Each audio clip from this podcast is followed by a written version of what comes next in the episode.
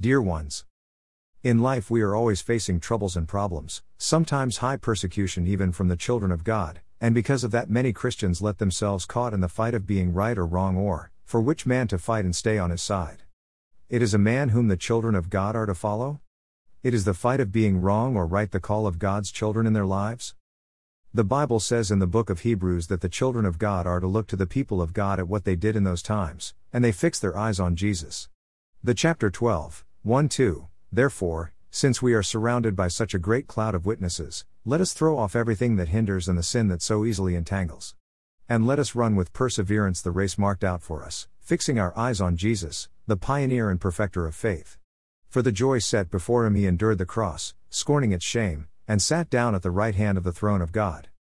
Where are you fixing your eyes? Eyes, is what you become. Fixing your eyes on a man you became as the man, fixing your eyes on Jesus you become like him. Jesus' message was only one love by self sacrifice. Today we encourage you to fix your spiritual eyes and ears on Jesus in all the troubles and to go through them as he went through his. Focus on knowing him and making him known. King David wrote Psalm 62 to show what he was doing in the times of trouble, and please read it with your heart and meditate upon it. Psalm 62 Truly my soul finds rest in God, my salvation comes from him. Truly he is my rock and my salvation, he is my fortress, I will never be shaken. How long will you assault me? Would all of you throw me down this leaning wall, this tottering fence?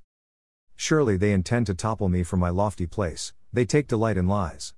With their mouths they bless, but in their hearts they curse.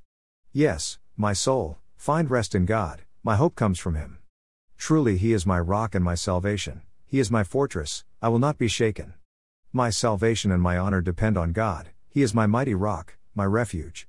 Trust in Him at all times, you people, pour out your hearts to Him, for God is our refuge. Surely the lowborn are but a breath, the highborn are but a lie. If weighed on a balance, they are nothing. Together they are only a breath. Do not trust in extortion or put vain hope in stolen goods. Though your riches increase, do not set your heart on them. One thing God has spoken.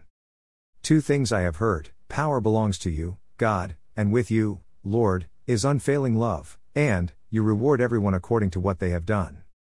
This is what we learned to do as family during the years, even when we had to speak the truth, to focus on Jesus. This is a song which will help our hearts to focus on Jesus, down pointing finger.